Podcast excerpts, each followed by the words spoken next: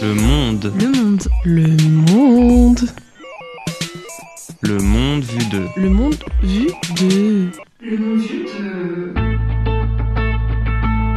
Dans cette série de podcasts, les étudiants en troisième année de licence de droit et sciences politiques à l'Université catholique de Lille observent le monde en adoptant un point de vue étranger. Sortir des sentiers battus par la majorité des médias français doit permettre de relativiser et de mieux appréhender le monde qui nous entoure.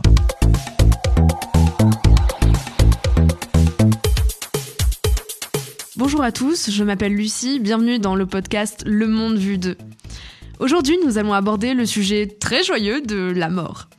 Dans nos sociétés occidentales, la mort est considérée comme une chose triste, taboue et dont on ne doit pas parler pour ne pas choquer les autres. Une fois que la personne est morte, on considère qu'elle est définitivement morte sans avoir de possible vie après la mort. Notre âme va quitter notre corps et notre corps reste enfermé dans un cercueil, oublié euh, au bout d'une allée de cimetière. Mais cette vision n'est absolument pas la même dans tous les pays. Deux étudiantes sont aujourd'hui avec nous, Élise et Mathilde. Bonjour, à vous deux. Bonjour. Bonjour Élise. Je crois que dans ta vision de la mort au Mexique, les choses sont beaucoup plus joyeuses. Depuis quelques années, nous avons l'occasion de voir euh, pendant les fêtes de la mort, donc euh, en France à Halloween, euh, des calaveras se promener dans les rues. Oui, tout à fait. C'est euh, directement influencé euh, du Mexique qui euh, présente une vision de la mort beaucoup plus heureuse, notamment par le biais de la fête de la mort dont on parlera plus tard. D'accord, super, merci. Et toi, Mathilde, du coup, tu vas nous parler de la vision japonaise de la mort. Oui, donc du coup au Japon la vision est un peu différente aussi euh, de l'Occident puisque la mort ne veut pas forcément dire la fin pour les Japonais qui sont majoritairement bouddhistes et ainsi ils croient à la, en la réincarnation et en la survie de l'esprit. Donc même si le corps meurt, euh, l'esprit reste parmi nous. Super, merci. Mais du coup, culturellement, euh, comment les Japonais voient la mort? Euh, en Occident, la mort est donc une fin assez irrémédiable et un événement tragique euh, qu'on essaye d'oublier, qui fait assez tabou. Euh, pour les familles japonaises, bien que la mort soit une phase de peine et de douleur, la mort n'a pas une véritable, n'a pas de valeur définitive. Enfin, c'est pas définitif et l'esprit, quand il va mourir, va renaître et avoir un nouveau prénom. C'est une des parties euh, importantes de l'acceptation de la mort. Et donc euh, l'acceptation et la représentation de la mort dans les principes euh, bouddhismes offrent une approche beaucoup plus apaisée euh, qui permet de faire face à la dure réalité que qu'est la mort. Partant du principe que l'homme a une existence éphémère, la mort n'est alors que la fin d'une incarnation en tant qu'homme et pas la cessation de la vie. La mort peut donc être appréhendée avec beaucoup plus de sérénité, servant de passage vers une autre étape. Donc euh, on peut euh, cette, vision-là, elle est présente dès la préhistoire au Japon. Les Japonais euh, ne mettaient pas clairement les morts à l'écart comme on le faisait en Occident et comme on le fait encore, puisque les tombes des défunts étaient positionnées au centre du village. Aujourd'hui, alors que on ne peut plus enterrer les morts au Japon, la crémation est devenue obligatoire. Ce qu'on peut faire des cendres et les cendres qui sont conservées, c'est de c'est accepté de façon beaucoup plus flexible. La loi ne réglemente pas autant l'utilisation de ces cendres et donc euh, les Japonais peuvent en disposer beaucoup plus facilement et même les garder chez eux s'ils le peuvent. Et ça fait notamment partie des rites. À un moment, lors de l'enterrement, les cendres resteront aux côtés euh, des vivants.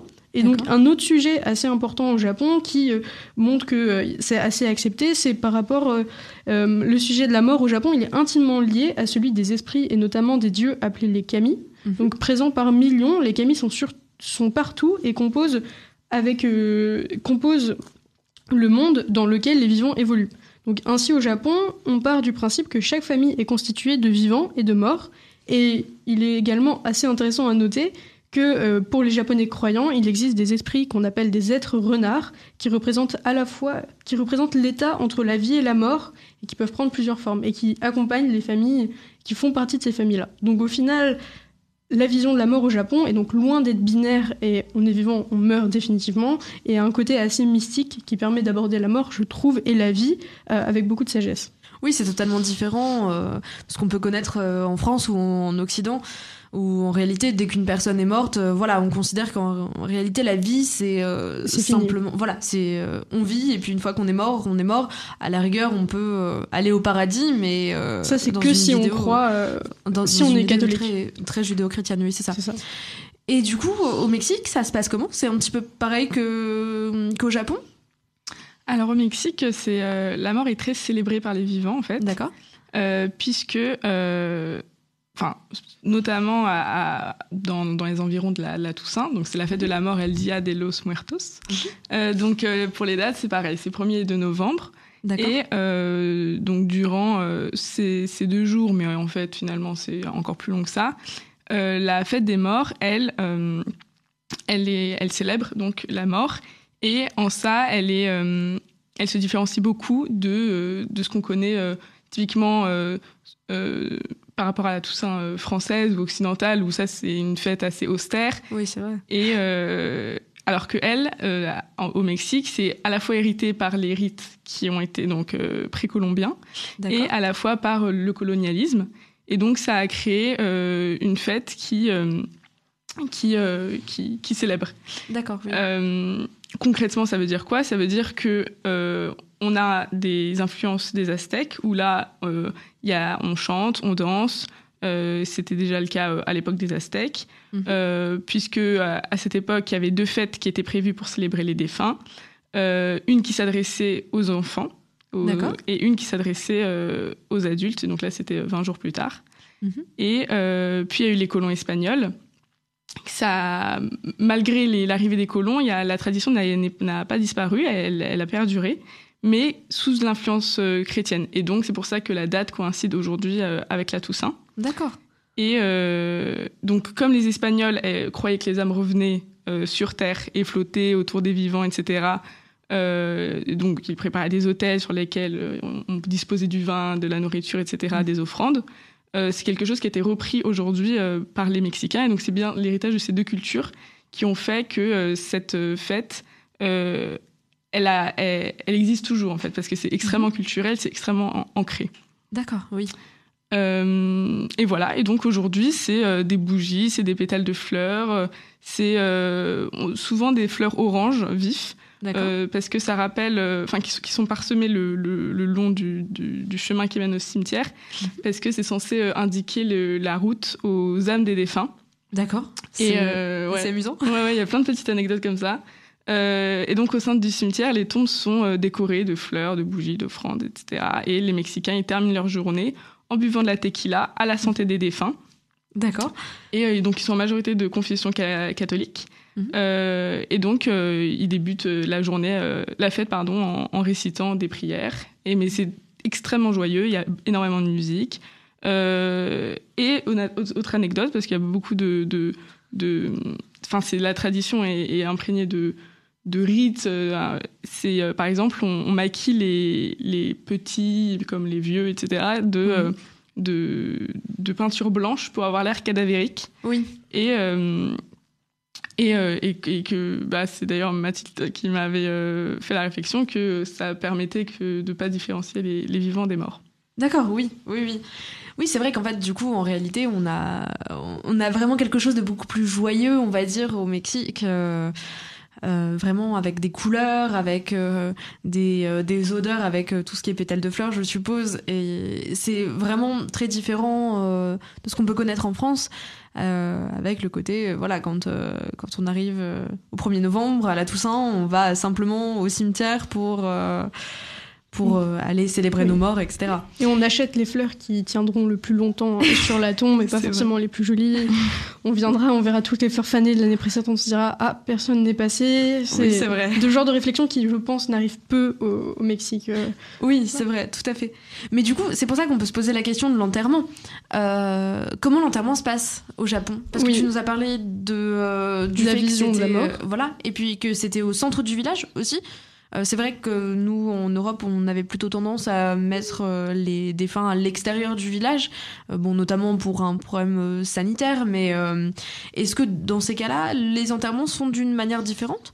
Alors au Japon, euh, maintenant, on peut plus enterrer euh, ses morts. Mhm. On peut simplement, enfin, la crémation est obligatoire Oui. puisque C'est le île, Japon, c'est une île Oui. extrêmement peuplée, euh, vieillissante, et donc Oui. euh, le taux, le taux de mortalité est assez important. Oui. Et il y a clairement un manque de place, et même les cimetières traditionnels disparaissent petit à petit. Donc peut-être, Mhm. Si j'ai le temps, je reviendrai là-dessus parce que c'est aussi une anecdote très intéressante. Mais bon, les funérailles. Alors au Japon, la société japonaise, dans la société japonaise, les funérailles sont très importantes, et Mhm. comme on le sait, le Japon, c'est un pays qui est encore entre modernité et tradition. C'est une phrase assez toute faite, mais je tenais à la dire quand même. Euh, et donc, l'aspect traditionnel des enterrements est conservé. Donc, les funérailles sont organisées en fonction du calendrier chinois. Et là, la funéraille que je vous présentais, c'est une façon très. euh, c'est la façon la plus commune de le faire, puisque la plupart des Japonais sont bouddhistes. Mhm. Mais euh, ceux qui sont plus influencés par le catholicisme, le confucianisme ou le shinto euh, ont des rites qui, au final, se ressemblent beaucoup, parce que c'est au-delà d'être quelque chose de. de attaché au bouddhisme, c'est attaché à la culture et à la Mhm. société. Et au Japon, la société et la culture fait corps et on ne peut pas sortir de la société. Donc tout le monde fait à peu près les mêmes rites, Mhm. avec quelques modifications sur le nombre de fois où on s'incline, mais bon, tout ça Oui. c'est très particulier. Donc la cérémonie se prépare en plusieurs étapes. Il y a d'abord la préparation du corps, qui est une étape obligatoire. Euh, donc partout dans le mo- monde aussi, on prépare le corps pour l'enterrement, mais au Japon, c'est vraiment très respectueux et euh, on va euh, maquiller le corps, on va lui mettre des, on va pas faire des rites purificateurs, on va l'habiller, le maquiller. Et ce métier-là d'habiller et de maquiller le corps, c'est un métier hautement qui demande de très grande qualité. Et il y a un concours annuel au niveau national pour Ah oui. savoir qui prépare le mieux le corps avec un jury qui C'est euh, va noter et qui va dire. En fait, c'est une façon de habiller le corps avec bienveillance. Et donc, si on Oui. est mécanique, évidemment, on va pas gagner ce concours. Donc, c'est vraiment une fonction qui est respectée. D'accord. C'est Mhm. fou. Voilà. Donc après ça c'était juste la préparation du corps. Après il y a la veillée funéraire qui se déroule en général le lendemain du décès au domicile familial ou dans un temple. Donc c'est l'occasion pour beaucoup de voir le défunt une dernière fois et de lui rendre hommage. Pendant toute la veillée, un moine bouddhiste va parfois euh, est parfois présent et récite des mantras. Chaque personne visite le défunt, remet à la famille une enveloppe avec une certaine somme d'argent qui s'appelle le Hokoden et qui permet d'aider aux dépenses. Parce qu'un enterrement au Japon, ça coûte 16 000 euros, donc Ouf. il faut aider. Et tout le Oui. monde aide. D'accord. C'est. C'est une manière en quelque Oui. sorte de comment dire de Rendre veiller mort. et Oui, de- c'est ça. Rendre hommage, oui, voilà. C'est ça. Et euh, ça permet aussi, du coup, euh, d'offrir aux morts un enterrement euh, digne de Oui. sa personne.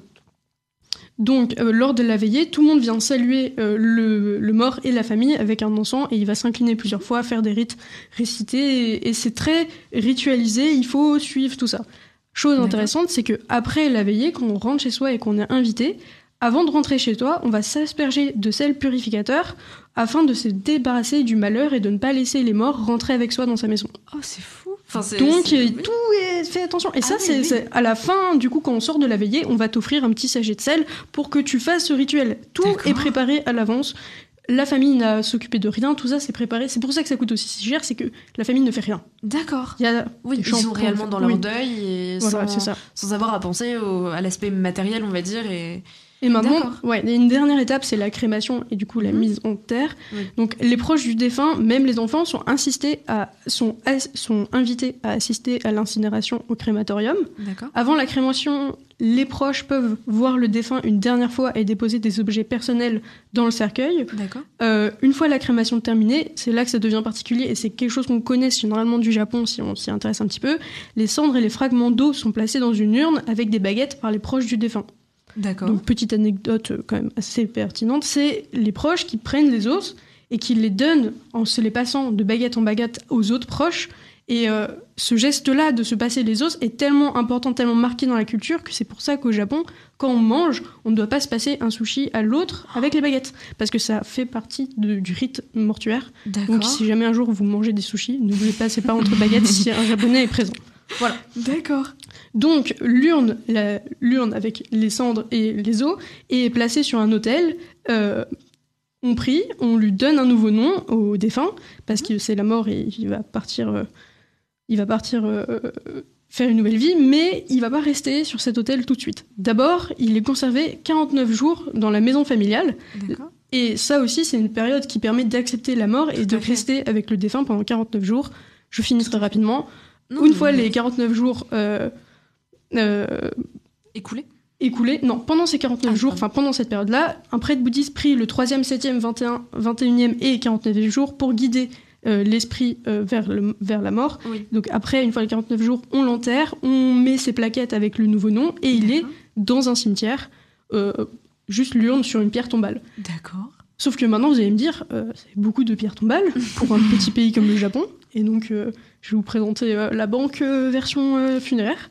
Et donc maintenant, il y a un nouveau système. C'est des bâtiments très modernes à Tokyo ou dans les grandes villes. C'est vraiment un peu, peu futuriste. C'est avec des courbes très jolies. Et on rentre avec une carte, comme une carte bancaire. On zappe, on se met sur un petit espèce. C'est comme un, un parloir en prison. Oui. On va se mettre, mais c'est très bien décoré avec de la musique qui passe. Oui. Et là, ils vont faire venir descendre l'urne avec les morceaux et on va euh, se recueillir. Et quand on repart, c'est remonté, c'est recaché Ah derrière. Et donc, Ah, il existe. euh, mais oui, mais C'est le cimetière 2.0. c'est ça, c'est un cimetière 2.0. Donc voilà, c'est pour aussi vous dire que au Japon, c'est vraiment entre tradition et qu'on Oui. respecte et modernité, voyons, parce que Oui, pour un Donc, manque de place. il y a euh, d'autres rites qui sont plus rares, qui sont encore un petit peu respectés, mais c'est sur certaines îles et c'est pas aussi commun. Donc oui, voilà. oui, certainement. Oui, oui, c'est vrai que le Japon est quand même. euh, Enfin, autour du Japon, il y a quand même beaucoup d'îles. euh, Mm. C'est une archipel. Voilà, Voilà. oui, oui. Donc, euh, c'est- forcément. Euh, ce manque de place, je pense que c'est surtout euh, au Japon, mais dans les, les petites îles à côté, Oui. euh, on a un petit peu moins ce manque de place euh, qui existe. Et puis il y a certainement aussi d'autres règles. euh, je pense par exemple à l'île des chats. euh, Oui, ils, ils bah, autorisent pas justement. forcément Alors, l'île des chats, c'est aussi. Si on, comme on parle de la mort au Japon, justement, l'île des chats va bientôt disparaître parce qu'il n'y a Oui. plus personne qui veut y vivre. Oui, Donc les chats vont tous mourir. C'est le petit point du podcast. si peut-être jamais pas forcément. C'est triste. Mais Certainement d'autres associations euh, reprendront, J'espère. on l'espère. C'est vraiment la partie la plus triste de tout ce podcast qui parle de la mort. très très triste. la mort des chats. les pauvres chats. Euh, et donc du coup, Élise, enfin merci du coup euh, Mathilde de, de nous avoir euh, parlé de, de, cette, euh, de cette tradition et de ces rites euh, d'enterrement. Du coup, euh, Élise, parle-nous un petit peu de, des rites au Mexique. euh, Ouais, de, quelle manière ça se passe? Les rites, ils sont très très présents parce que, bah, comme je le disais, euh, c'est euh, la fête des morts, elle est marquée par un- une tradition. Donc forcément, les traditions, euh, dites- qui- dit tradition dit rite. Oui. Tu parlais dans ton introduction des calaveras. euh, Je pense que le seul point commun ouais, entre Halloween et, euh, et la fête des morts, c'est le côté festif. Mais c'est vrai que Halloween aujourd'hui, en France ou dans, dans, dans les pays occidentaux, c'est euh, vraiment démuni du, du côté euh, religieux. Enfin, c'est on- finalement quand les jeunes fêtent Halloween, euh, ils pensent pas forcément à leur mort, quoi. Oui, oui, c'est vrai. Euh, mais c'est vrai que euh, le côté festif est complètement implanté dans les pays occidentaux. Euh, donc, pour parler des rites au Mexique, euh, déjà le jour venu, donc c'est-à-dire le 1er et le 1er novembre, euh, les familles visitent les tombes euh, des défunts pour les décorer avec des couronnes de fleurs colorées, des découpages en papier, des bougies. Mhm. Ils préparent leurs plats préférés aussi. Euh, donc des, ils préparent les, donc les fameuses calaveras, donc c'est des têtes de mort en sucre, Oui. et font des offrandes. Mhm. Donc là, c'est vraiment un moment où, même si ça peut paraître paradoxal, les cimetières regorgent de vie. Mhm, oui. Euh, Les familles boivent, elles mangent euh, toute la nuit euh, en présence de leurs défunts pour les célébrer. Et au cas où les familles ne peuvent pas visiter les tombes, c'est directement dans leur maison qu'elles installent un hôtel pour faire leurs offrandes aux défunts qui viendront visiter la famille directement. D'accord. Et euh, si je peux parler un petit peu plus précisément des rites mayas, parce que c'est des rites qui sont euh, encore aujourd'hui euh, pratiqués. D'accord. Euh, c'est euh, euh, donc là, enfin, c'est- moins, enfin, je veux dire, c'est pas, c'est vraiment, enfin, c'est spécifique aux Mayas, mais ils vont directement ouvrir la tombe, sortir les os, Mhm. remplacer le linceul et nettoyer les os. Et avec un pinceau à la main pour si, si besoin pour honorer les restes des. Bon, alors, pas, forcément pas des nouveaux défunts, hein, mais des, des défunts, de, je sais pas, des grands-parents, euh, des, vieux oncles, des vieilles tantes, etc., etc. Mais toujours avec euh, la même joie et euh, le même enthousiasme pour, euh, pour cette pratique. Oui, donc c'est.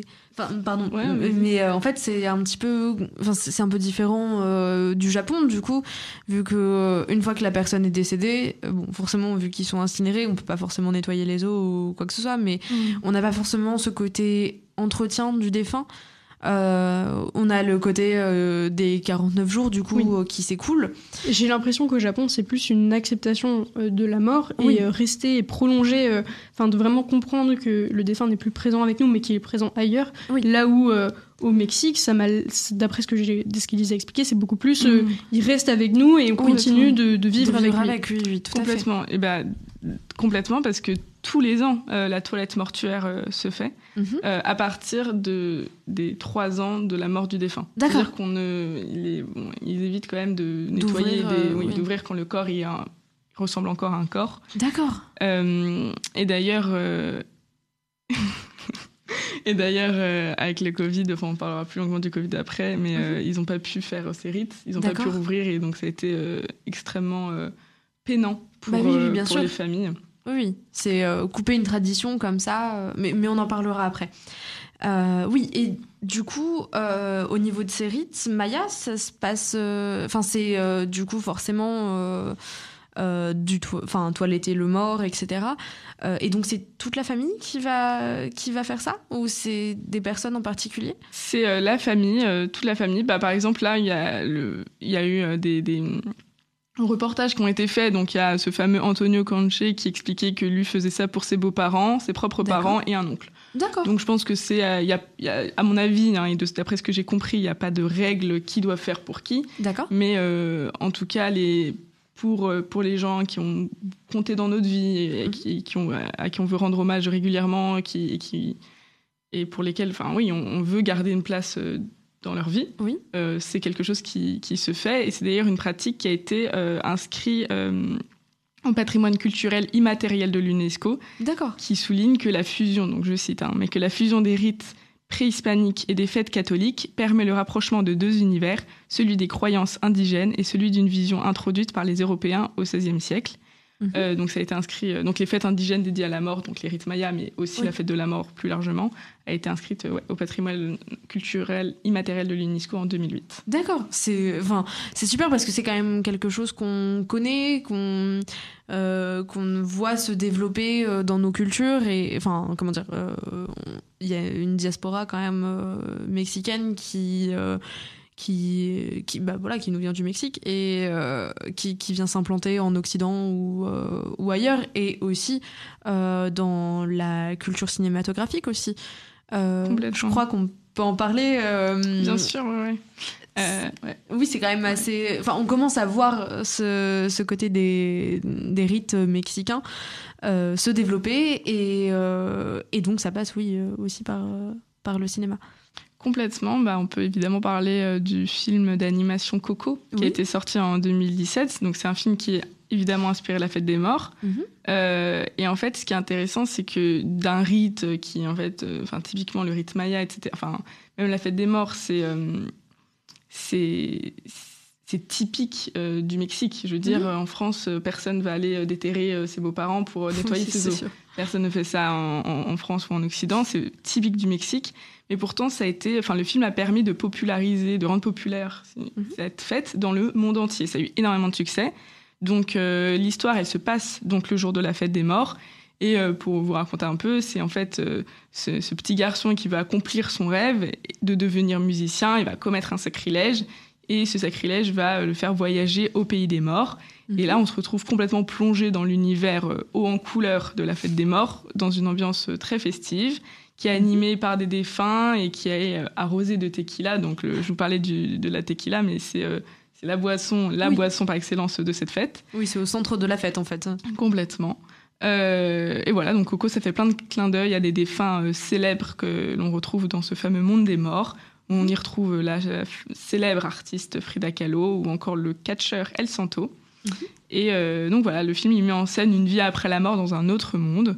Et euh, Coco représente bien cette mentalité mexicaine qui euh, aborde le sujet de la mort de manière plus douce, plus subtile, qui interroge les enfants comme les adultes sur la relation entre les vivants et les morts et globalement sur la représentation de la mort. Et c'est ce que tu Mhm. disais en introduction, c'est que il y a ce fameux tabou autour de la mort. Là, il est complètement déconstruit. On, Oui. on, on rentre dans leur monde littéralement et on voit bien ce lien. C'est, je veux dire, c'est, ça, ça rattache les deux mondes et, euh, et Mhm. c'est un très joli film que je vous conseille. Merci beaucoup, Elise, pour euh, ce petit point euh, Culture. cinéma. Et du coup, au Japon, ça se passe comment euh, au niveau des rites? Euh, au niveau des- du culte, bah, en fait, euh, les, comme j'ai expliqué, euh, il y a euh, la présence du Shinto, du bouddhisme et du Oui. confucianisme sur euh, l'archipel japonais, et un petit peu euh, de catholicisme, mais c'est vraiment mineur parce que les catholiques, les catholiques n'étaient pas vraiment acceptés y a très Oui. récemment, et ça prend souvent la forme de secte au Japon, donc c'est compliqué de parler de, de ça. Euh, mais en fait, les rites sont très peu, enfin, ces cultes-là du Shinto, du bouddhisme et du confucianisme sont très peu cloisonnés au Japon la population elle est- a tendance à les concevoir comme un tout, ce qui fait Mhm. que euh, c'est parfaitement logi- euh, ce qui fait que c'est parfaitement logique euh, du fait de l'absence de, de normes. Enfin, c'est c'est vraiment plus des, c'est pas vraiment des religions, c'est des façons de vivre, et donc tout est, est recoupé. Euh, de surcroît, on peut ajouter que elles se rejoignent et elles se complètent, notamment du coup sur le thème de la mort. C'est-à-dire qu'elles sont pas en opposition. Oui. Elle prône toute l'importance de la pureté. Le Shinto prohibe tout contact avec ce qui a trait avec la mort, vecteur de souillure. Euh, le bouddhisme considère comme un crime le fait de prendre la vie d'un être humain. Et le confucianisme euh, renforce le culte de l'ancêtre. Du coup, la religion qui a euh, ancré ses conceptions au fil, la religion a ancré ses conceptions au fil du temps, mais euh, il n'y a pas de code moralisateur euh, autre que peut-être l'honneur au Japon qui Mhm. irait euh, influencer la, la vision de la mort. D'accord. donc oui. il n'y a pas vraiment de les rites et l'enterrement que je vous ai expliqué auparavant, c'est vraiment commun à tout le monde. Et ce qui va changer, c'est les mantras qui vont être lus, le Mhm. nombre de fois là on va s'incliner, euh, quel prêtre va le faire, quel temple? Mais c'est pas. Sinon, tout le monde voit la mort de à peu près de la même façon au Japon. D'accord. Et le suicide, du coup, c'est accepté comment au Japon? Donc, dans l'imaginaire collectif, le Japon est un pays là où on se suicide euh, énormément, et voire même le plus. Euh, Mhm. Cette idée est portée notamment à cause de nombreuses œuvres culturelles le mettant en scène. Donc, euh, mettant en scène le procédé de Senpaku ou euh, de Hari Harakiri Harakiri, qui sont des façons de se donner Oui. la mort au Japon. Et en fait, en effet, cette vision est euh, plus ou moins fausse. Parce qu'en fait, on ne se suicide pas plus au Japon qu'en France ou même au Danemark. Mhm. Euh, donc, euh, bien sûr, ça a été il y a eu une espèce de glamourisation. Glam... La mort est- oui, non, On a- ouais, on a, on a embelli euh, la mort et le suicide au Japon dans de nombreux films et séries, mettant en lumière euh, du coup le, le suicide. Et Oui. euh, cette légende, elle persiste aussi à cause d'un épisode historique assez tragique qui, qui est en fait une vague de suicide qui a pris le Japon dans les années 50 à cause de la guerre précédente et des, des actions qui ont été commises par les Japonais et aussi à cause du code de l'honneur Oui. qui fait que les Japonais ont perdu et euh, au Japon, à cause du code de l'honneur, si jamais on perd, on meurt, on ne peut pas euh, perdre Oui, on et se renoncer. la mort. Donc il y a beaucoup de Japonais qui se sont donnés la mort suite à la fin de la guerre. Oui. Ce qui différencie le Japon des autres pays, lorsque l'on parle du suicide, c'est l'absence de tabou religieux qu'il y a autour de cette décision. Dans Mhm. les autres religions, le suicide est vu comme un affront, une façon euh, de contrer un plan de Dieu et de reprendre sa Oui. place en choisissant sa propre fin.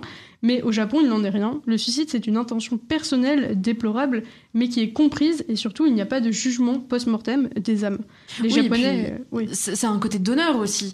C'est vrai que je crois que dans, enfin, dans, je crois au 15e siècle ou ce genre de choses, enfin vraiment avant, euh, les, les soldats se donnaient la mort quand ils perdaient euh, une bataille. Mm. Et, euh, Bah. et en fait, c'était limite un honneur de, de se tuer. Et, euh, et Bah, c'est pour ça que les, les kamikazes au Japon, c'est quelque chose qui a beaucoup fonctionné pendant la Seconde Guerre mondiale. C'est parce que le Mhm. code de l'honneur, en fait, il faut, il faut voir que l'honneur et euh, la culture et la société japonaise n'a pas beaucoup évolué tant que Oui. ça, puisqu'ils viennent, ils ont, ils sont sortis de l'ère féodale au, dix- au 19e siècle, Mhm. donc pas plus tôt.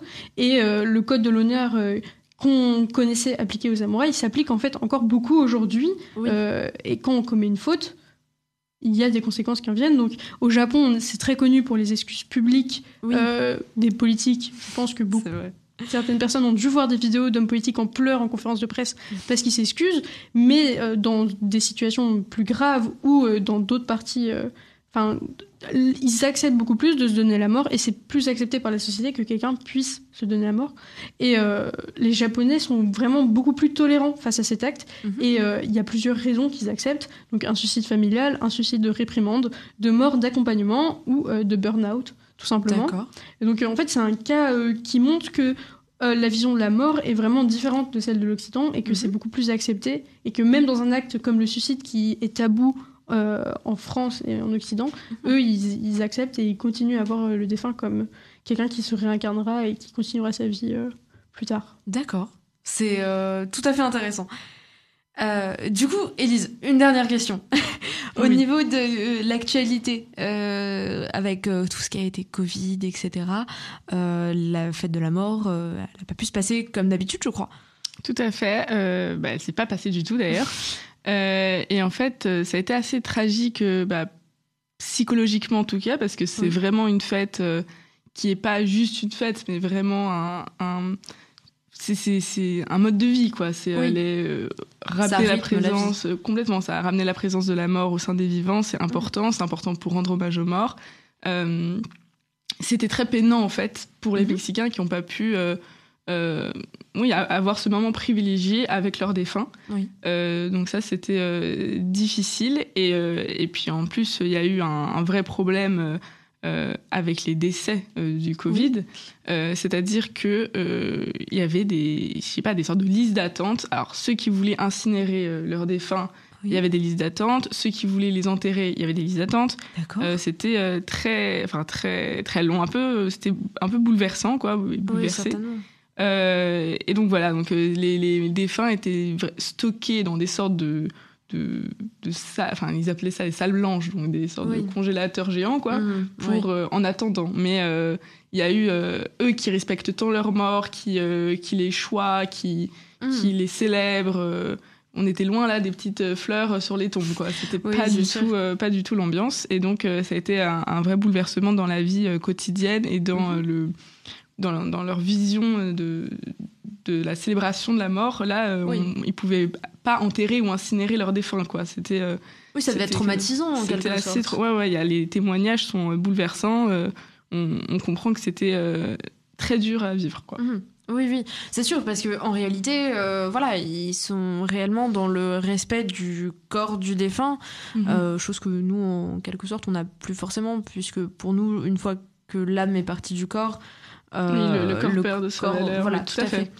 Euh, du coup, euh, voilà, c'est euh, c'est quelque chose qui est euh, assez choquant, je pense, pour eux, puisqu'ils ont dû totalement euh, totalement voilà revoir leur leur manière de, de faire et leur manière de respecter leur mort.